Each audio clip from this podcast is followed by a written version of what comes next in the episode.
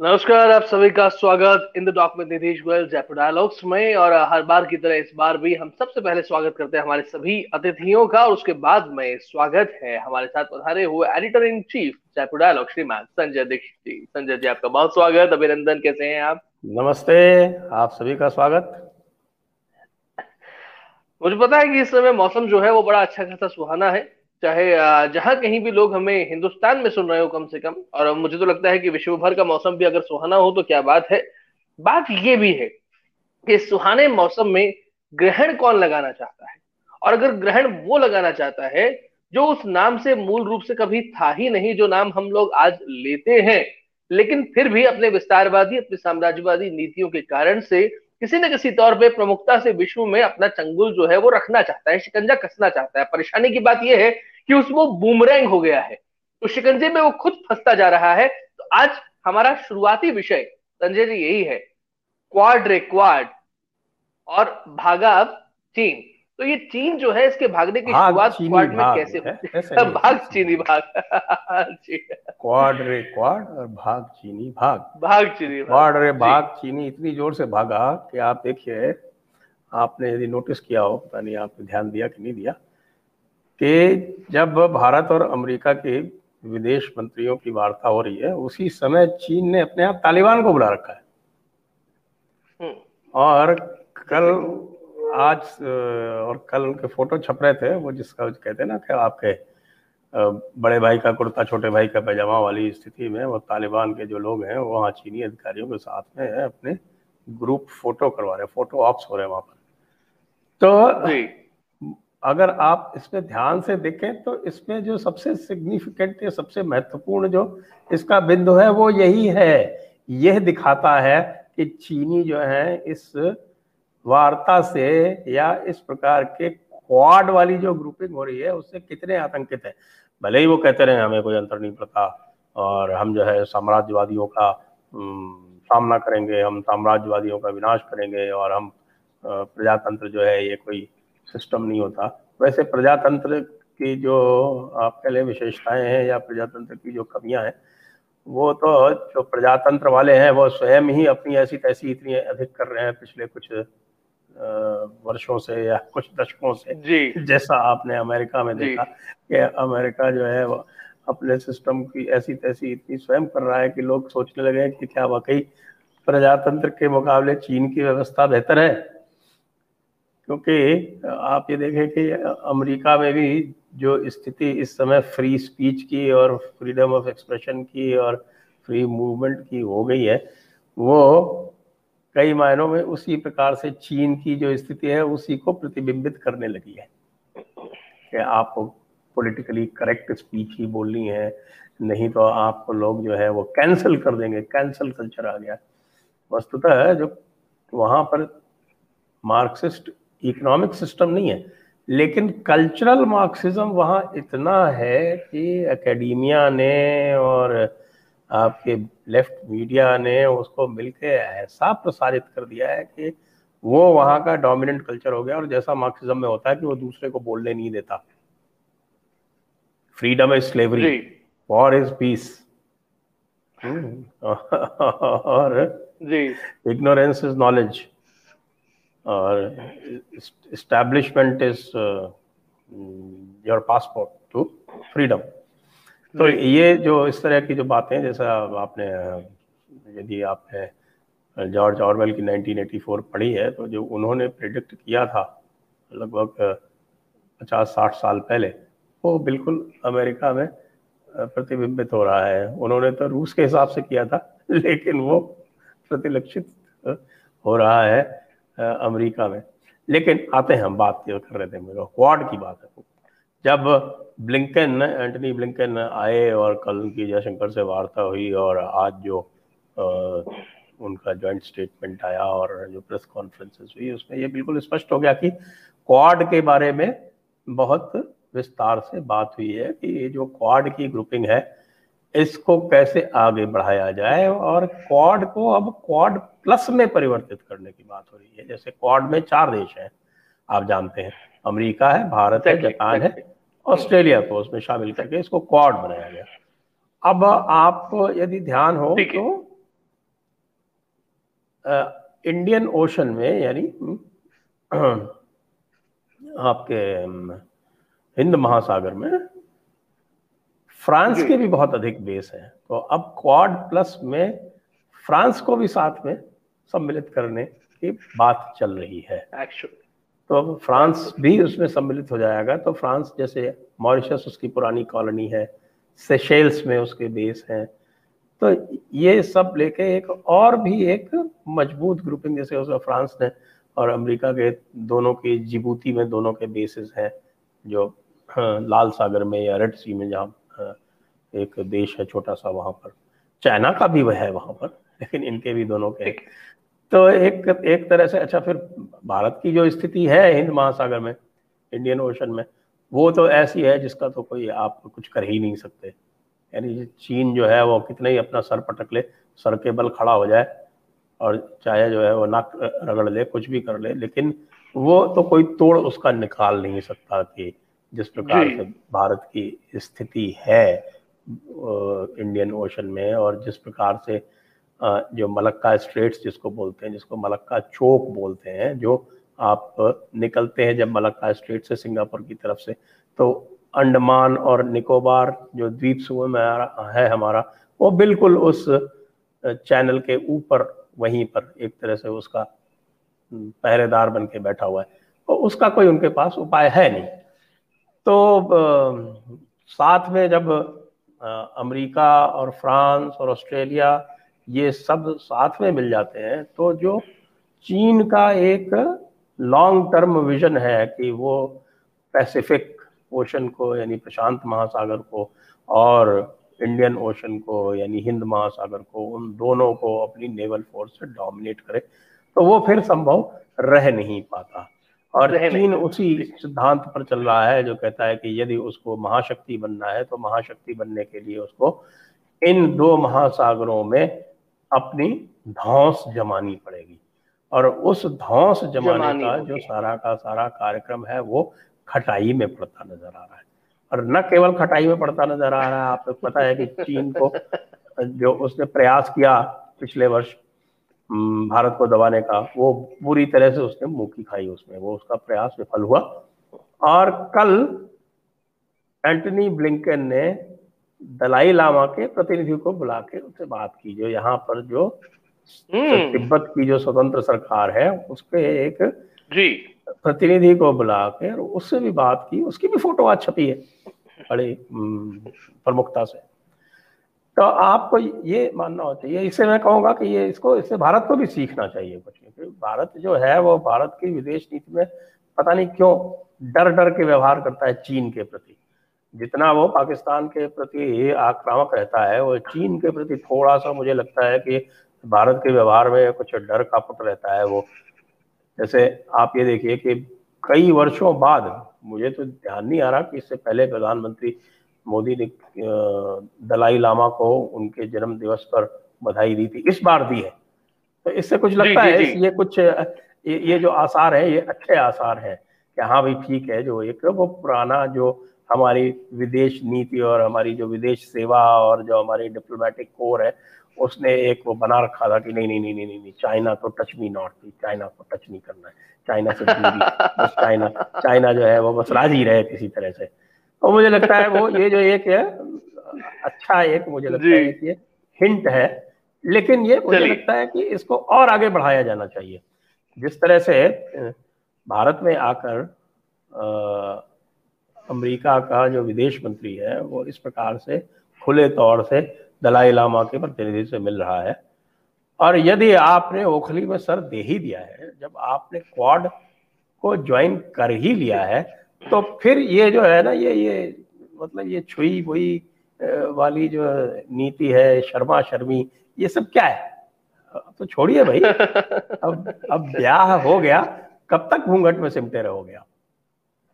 तो ये मुझे लगता है कि इसमें थोड़ा सा विदेश नीति है चीन के प्रति भी क्योंकि चीन जो है एक आप समझ लीजिए एक ऐसी शक्ति है जो वो केवल और केवल शक्ति को केवल वो शक्ति को मान देती है वो exactly, किसी भी प्रकार के तुष्टिकरण से किसी भी प्रकार वो उसको याद है आप उसका तुष्टिकरण करेंगे तो आपको हे समझेंगे और आपको गिरा हुआ समझेंगे वो बिल्कुल आपको कोई किसी प्रकार का मान नहीं देंगे कोई आदर नहीं देंगे।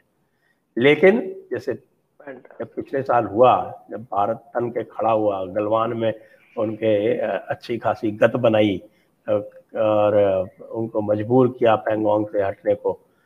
तो इससे जो है, चीन भारत का आदर करने पर विवश हुआ है।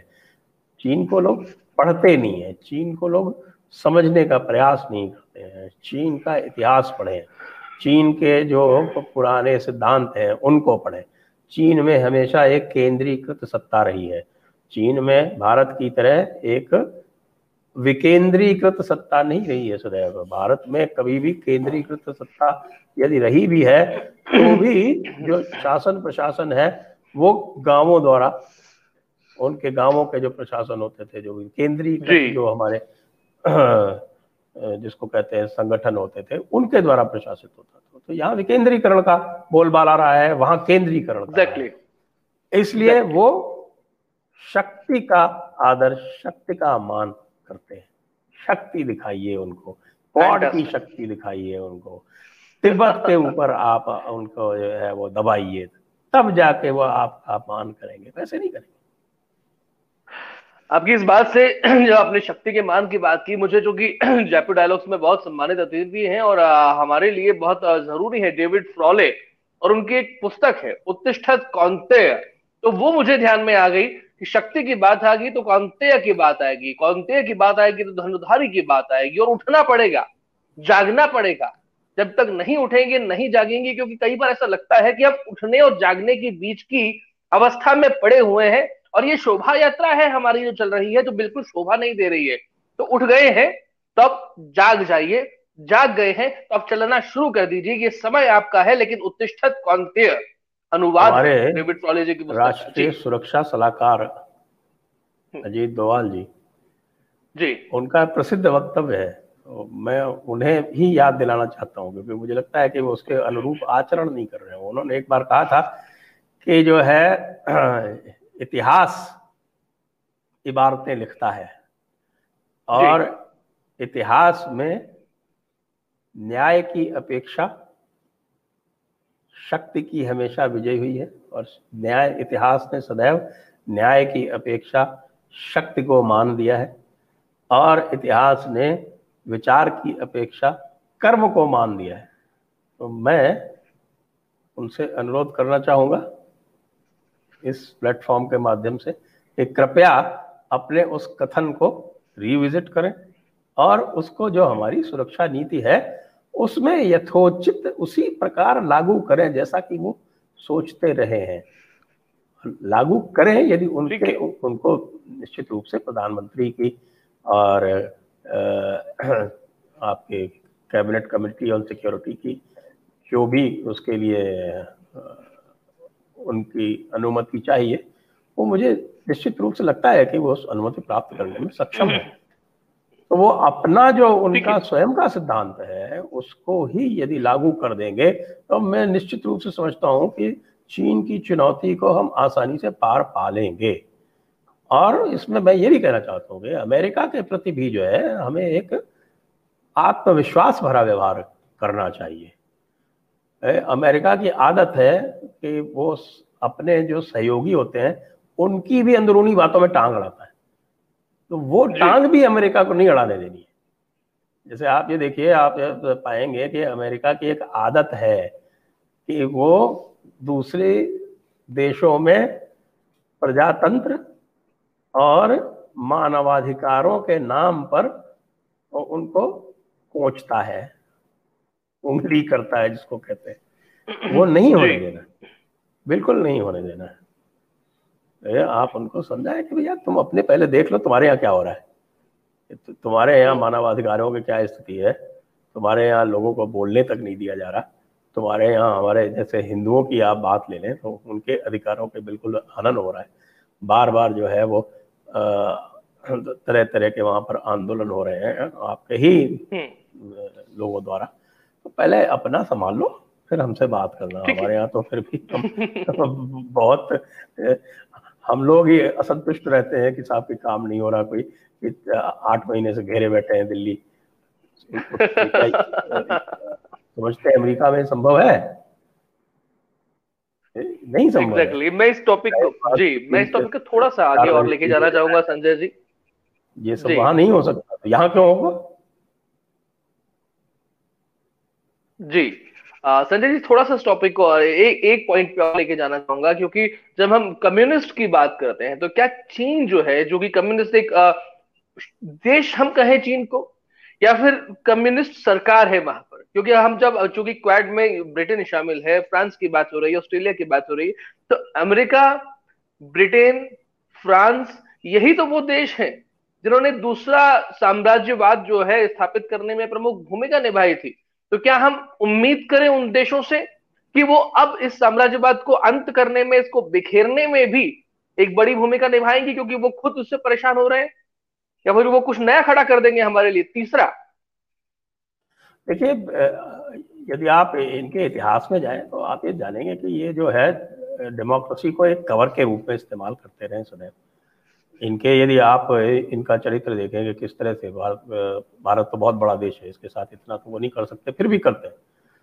हम्म। आप ये देखिए जिस तरह से इनका मीडिया जो है वो भारत के प्रति जो व्यवहार करता है वो मीडिया जो है वो सीआईए के द्वारा प्रायोजित कार्य करता है इस तरह से उनकी एक नीति है कि चाहे अपने सहयोगी देश भी हों तो उनको जो है आप एज पे रखो। उनको जो है जी। बिल्कुल थोड़ा सा ऐसा रखो कि वो पूरी तरह से संभल के नहीं रहे पूरी तरह से आश्वस्त नहीं रहे।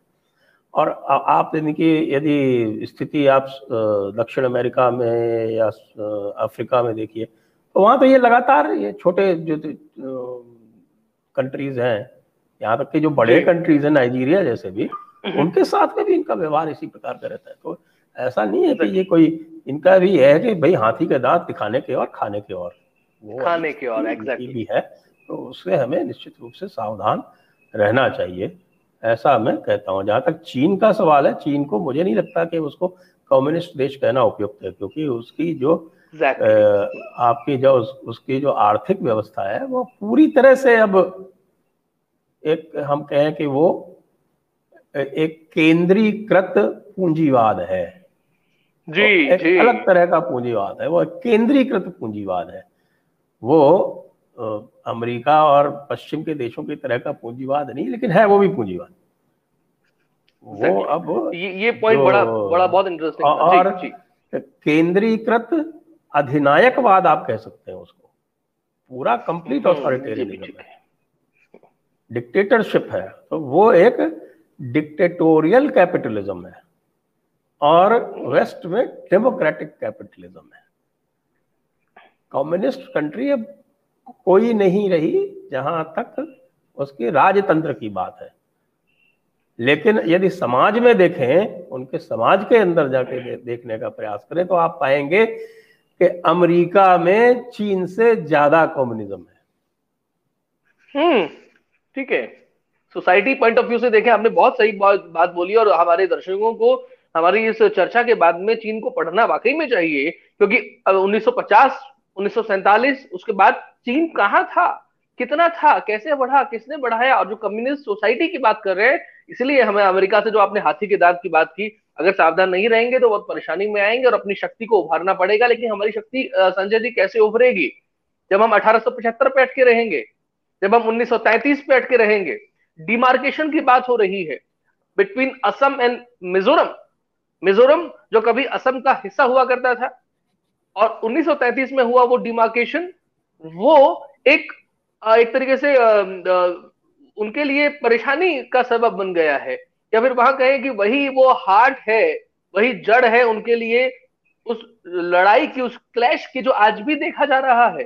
तो असम और मिजोरम की क्लैश को, या इस तरीके के और भी क्लैश जो हिंदुस्तान भर में होते हैं, उनसे जब तक हम ठीक तरीके से नहीं निपट पाएँगे, तब तक हम विश्व में, विदेशों में अपने आप को सशक्त करने के लिए कैसे उठेंगे? संजय देखिए, ये जहाँ तक पूर्वोत्तर की बात है, अब पूर्वोत्तर जो है, वो मुझे लगता है कि वो अपने इतिहास और भूगोल दोनों का शिकार है। क्योंकि आज जिसको सेवन सिस्टर्स बोलते हैं सात बहनें बोलते हैं, ये पूरा का पूरा आसाम हुआ करता था एक जमाने में। भारत स्वतंत्र हुआ था तो ये संयुक्त आसाम था। इसमें से ही आपके छह और प्रदेश निकले हैं। अब ये मिजोरम जो था वो 1972 में अलग हुआ है। 1972 में इसको केंद्र शासित प्रदेश का दर्जा दिया गया है और उसके बाद 1980 के दशक में फिर इसे एक पूर्ण राज्य का दर्जा दिया गया। और ये जो झगड़ा है ये अठारह में आपके ईस्टर्न फ्रंटियर रेगुलेशंस हुआ करते थे ईस्टर्न फ्रंटियर रेगुलेशन एक्ट हुआ करता था। जी। ब्रिटिश सरकार का। उसके तहत ये आसाम का एक फॉरेस्टेड ट्राइबल एरिया इसको बोलकर लुशाई हिल्स के नाम से जाना जाता था। तो लुशाई हिल्स डिस्ट्रिक्ट थी एक आसाम की तो इसका बॉर्डर उन्होंने 1873 में नोटिफाई किया था 1875 में डीमार्केट किया था। और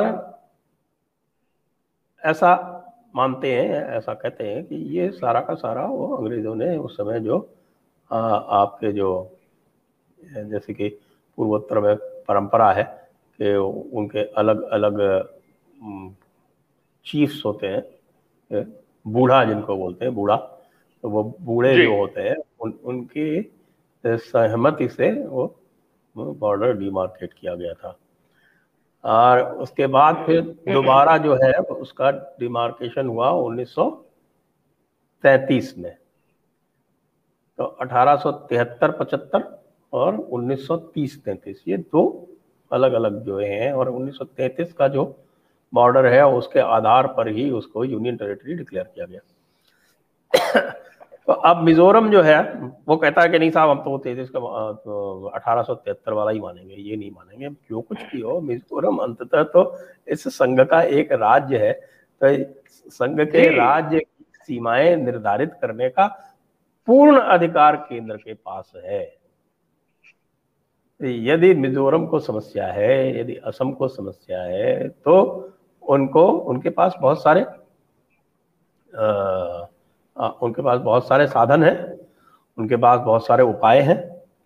केंद्र सरकार मध्यस्थता करे उसमें और केंद्र सरकार यदि मध्यस्थता करने में विफल रहती है तो उनके पास आर्टिकल 132 है संविधान का। आर्टिकल 132 संविधान जो है वो इंटर स्टेट डिस्प्यूट्स और राज्य और केंद्र के बीच के जो विवाद हैं उनके लिए उनके लिए सर्वोच्च न्यायालय का जो क्षेत्राधिकार है वो तय करने के लिए। सर्वोच्च न्यायालय का क्षेत्राधिकार है 132 में कि वो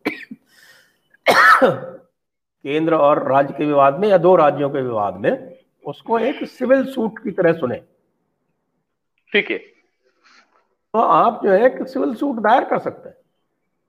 आप यह नहीं कर सकते कि आप जो है वहाँ मिलिशिया रेज करें तो मिजोरम ने किया है।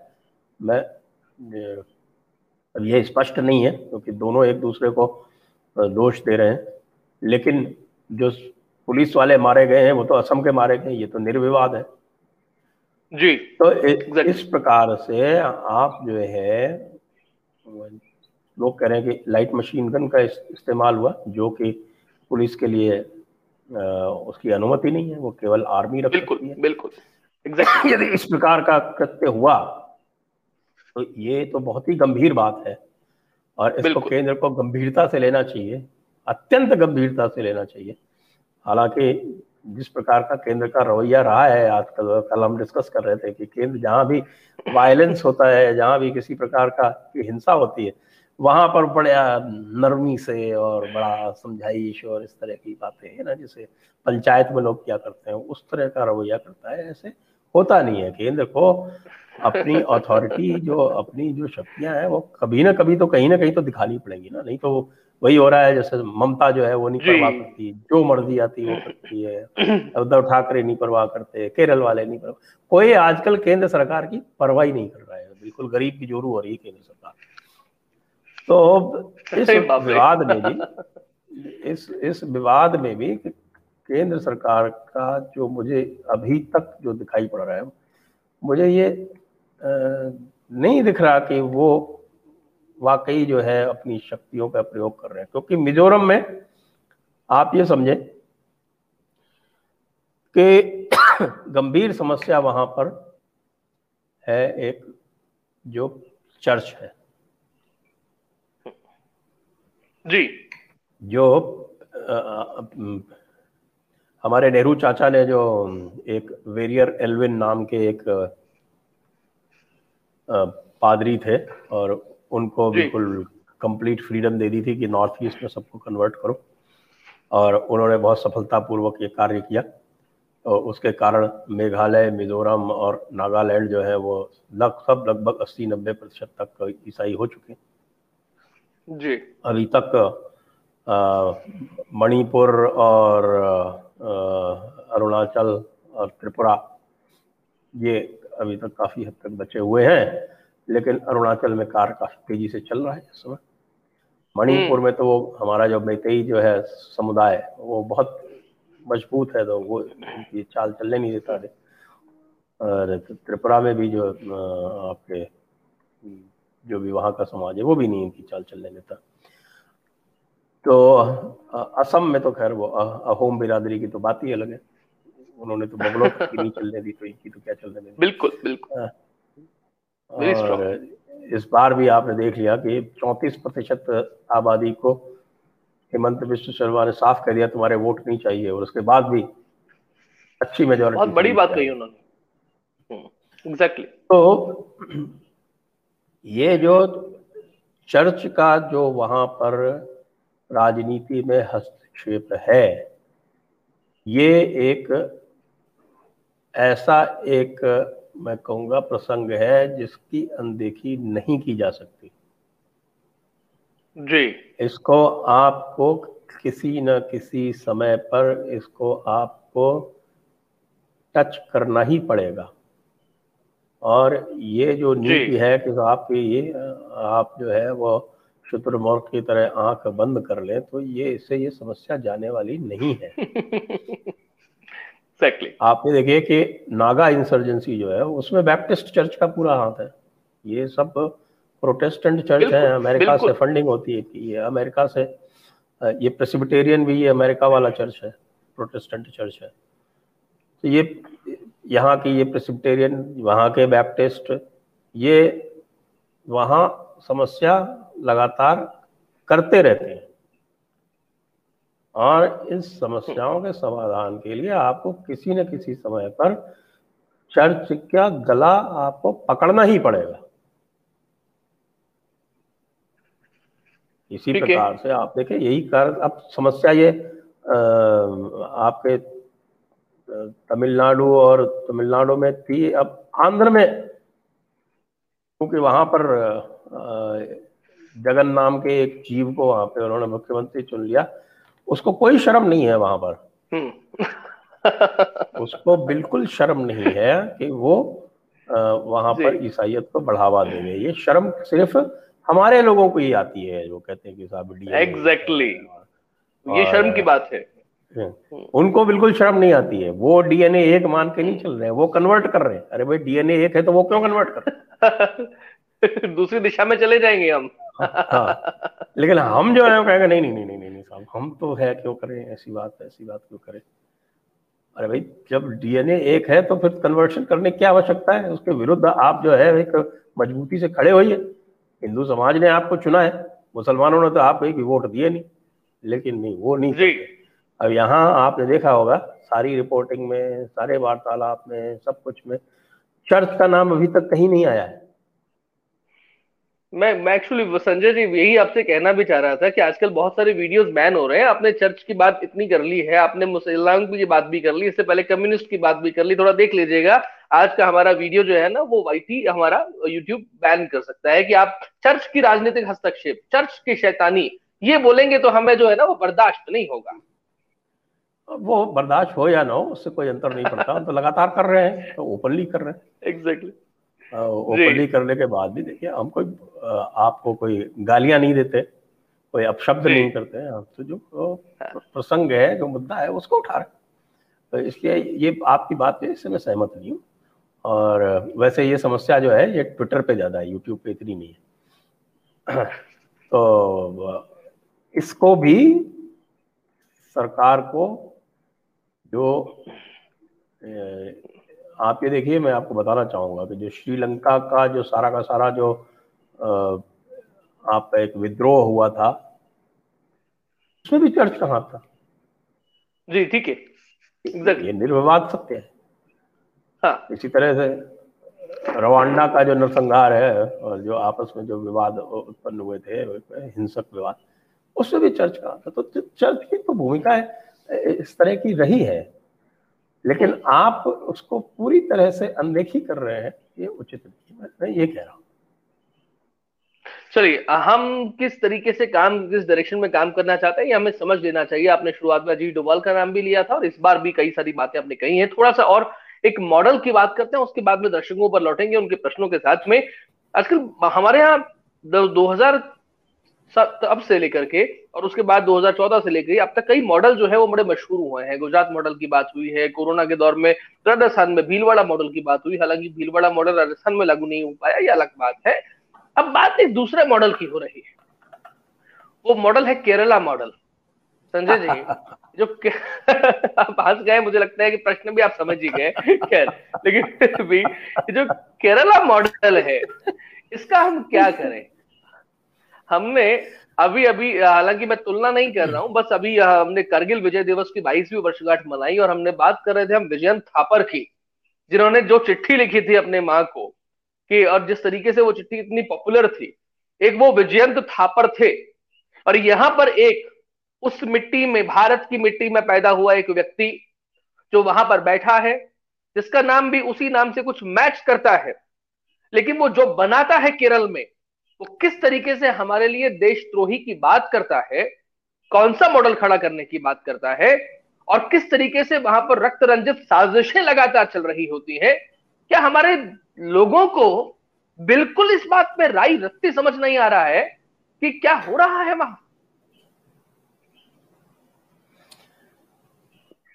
केरला का जो कोविड मॉडल है, वो अभूतपूर्व है। क्यों अभूतपूर्व है? वो अभूतपूर्व इसलिए है कि केरल जो है वो अकेला ऐसा प्रदेश है जो अब तक तीन बार कोविड के ऊपर विजय की घोषणा कर चुका है। तीन बार। जी।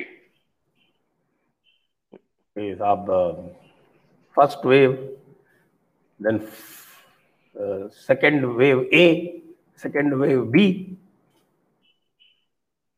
लेकिन सत्य यह है कि वहाँ पर तो वेव कभी समाप्त ही नहीं हुई। अब ये देखिए कि महाराष्ट्र भी दस हज़ार से नीचे चला गया और केरल जैसा छोटा प्रदेश जिसकी उत्तर प्रदेश की तुलना में जिसकी जनसंख्या जो है वो एक चौथाई भी नहीं है। है? एक चौथाई क्यों मेरे ख्याल से कितनी जनसंख्या है? जनसंख्या के यदि आंकड़े आप देख ले उसमें मेरे ख्याल से शायद तीन साढ़े तीन करोड़ की जनसंख्या है उनकी। और तेईस करोड़ की उत्तर प्रदेश की है। उत्तर प्रदेश में तो एक हज़ार से कम रिपोर्ट हो रहे हैं और ये भाई लोग जो है बीस हज़ार से ऊपर जा रहे हैं अभी भी। तो ये जो अभूतपूर्व इन्होंने कार्य किया है जी? साढ़े तीन करोड़। हाँ साढ़े तीन करोड़। हाँ, जी। तो ये जो अभूतपूर्व इन्होंने कार्य किया है अच्छा मैं तो देखता था कि हमारा जो ब्यूरोक्रेसी का ग्रुप चलता है उसमें केरल के भी थे लोग और उनके आया करते थे हमने ये किया हमने किया और उनको बार बार बधाइयाँ दी जाती थी और कुछ बधाइयों देने को कुछ दिनों बाद फिर केरल सिरमौर हो जाता था केसेस के मामले में डेथ के मामले में। जी। और उसके बाद फिर दोबारा फिर तीसरी बार। और इससे पहले तीन बार वो अपने विजय घोषित कर चुके हैं। और उसके उपरांत भी इनका ये हाल है। तो ये आप उसको ये देखें इसको गहराई में जाके। तो ये जो केरल मॉडल है ये लेफ़्ट का क्लासिक मॉडल है। मतलब आप लेफ़्ट का जो प्रोपागेंडा मेथड है उस लेफ़्ट के प्रोपागेंडा मेथड को जो वो अपने जो उनके संगी साथी हैं उनके साथ मिलके अपनी विफलताओं को भी कैसे सफलता के रूप में प्रदर्शित करता है उसका ये एक अप्रतिम उदाहरण है। आप इसको इस रूप में देखें। ये उसका उदाहरण है। तो इसलिए कि केरल मॉडल तो फिर केरल मॉडल ही है और